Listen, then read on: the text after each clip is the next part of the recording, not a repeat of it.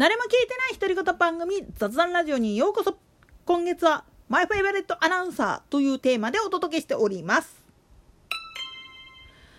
まあ関西人で週末特に土曜日の朝っぱらって言ったら翔平ちゃんもとい。桑原翔平の声っていうのはカンテレで長いこと見てらっしゃる人もで ABC ラジオを結構聞いてらっしゃる人にとって朝といえばこいつっていうイメージがどっかにあると思うんですよね。まあただねもともとこの人は体の調子崩してなかったら本来であればオリンピアンになってた可能性があるんですよね。なんでやねんというのは実は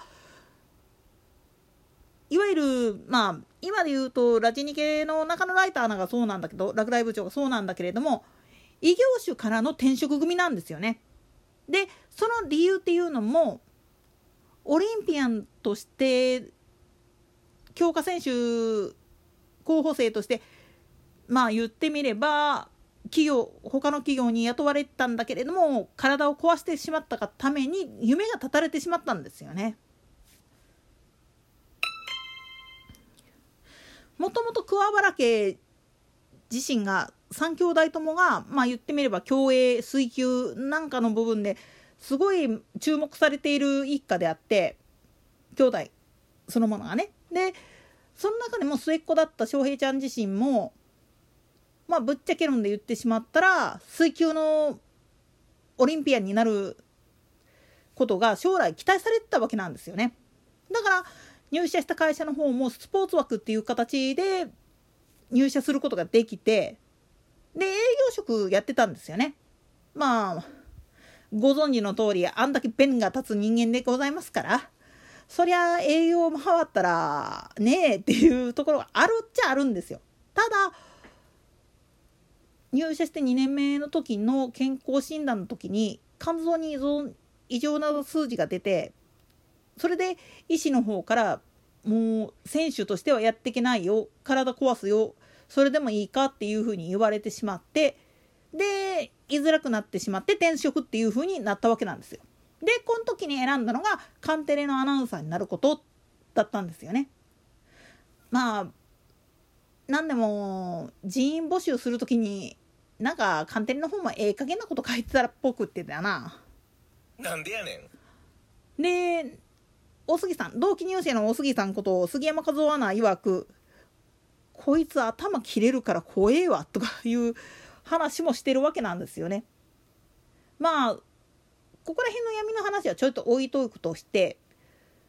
じゃあなんで土曜日の番組に数多く出てたかっつったらもちろん土曜日枠土日っていう枠は東京の放送局が放送しない分枠が空くんですよね。その分を大体大阪の放送局っていうのを埋めてることが多くって昭和の頃はむしろ大阪の放送局が東京に番組出してたぐらいだったんだけれども特に土日の枠っていうのはもう関西の放送局は全国ネットへの送り出し番組を結構大量に作ってたんですよね。そんな中でまあ言ってみると関西の重鎮たちらからすごく愛されたっていうかまあ米朝師匠自体が翔平ちゃんが前座やってて盛り上げてる様子を見ていてこいつとやったら仕事できるっていう風に言ったもんだからカンテレで朝の土曜土曜の朝の番組を作る時にこいつと一緒にやらせてくれへんかったらわしこの仕事降りるっていうこと言ったもんだから採用されたっていう部分があるんですよね。以後まあ米朝師匠が降りて坂東栄治が入ることになった時もそのまま引き継ぎっていう形で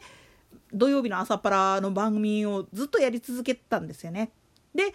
これでまあまあ人気がすごい高いもんだからフジテレビとしては引き抜きたかったわけなんですよ。でまあ本当にバブル期の時に引き抜いてフリーなる話が結構来てたんですよね。ところが彼はこれ全部断ってるんです。それはなぜかっていうと一つは自分はカンテレのアナウンサーでありカンテレに恩義があるからカンテレを定年するまではフリーになりませんって言ったことそしてもう一つはその言葉を言うきっかけになってる出来事っていうかとんでもないやつをライバル視してたわけなんですよね。それは誰かっていうと MBS のつともになんですよね。なんでやねんというのもつともにもネットチェンジ後に TBS 出向っていうことをやってその時に東京の芸能事務所とかからフリーにならないかっていう誘いが結構来てたんですよね。でも彼は全部断って俺は MBS のアナウンサーだからっつって全部断って大阪に戻ってるんですよね。それを見ていた翔平ちゃんはまあ言ってみると真似たわけなんですよ。この人にだけは負けたくない。この人を超えたいんだ。絶対この人と真っ向勝負したいんだ。だったら同じ土俵でないとダメなんだ。と断ったことで彼自身も同じように俺は僕はもうカンテレのアナウンサーやから富士の人間として扱わないでくれっつって言い切っちゃったわけなんですよね。そうやって恩義がある割になんで ABC ラジオでのさばっとんねんという話をするとこれはこれで実は ABC が卑怯なことやったわけなんですよ。なんでやねんまあこの話はすげえ闇が深いというか翔平ちゃん自身がポカしてるというかねっていうとこなんですよ。というのも実は定年後もしばらくの間はまあ言ってみるとカンテレとの契約があってそっちが優先でかつテレビの方はこっち限定っていう風にしてたわけなんですよ半年間はね。そういう、まあ、条件がついてたにもかかわらずその裏を変えたのが ABC のラジオのスタッフやったんです。テレビではそういう風にはばかりができるかもしんないけれどもラジオやったら関係ねえだろって言って定年したのと同時ほぼ同時ぐらいにラジオのレギュラーを作っちゃったわけなんですよね。これが今も続いてる酸いも甘いもんだったりするんですよ。これで実はカンテレすっげえカンカンになったんですよね。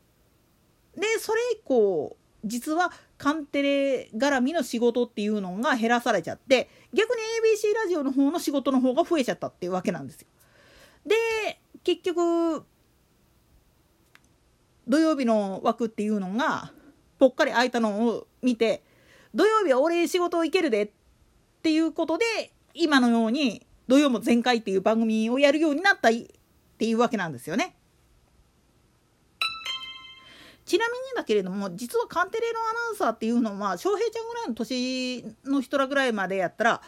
ラジカンとの合併っていうのが以前にもちょっとこれ解説したと思うんだけれども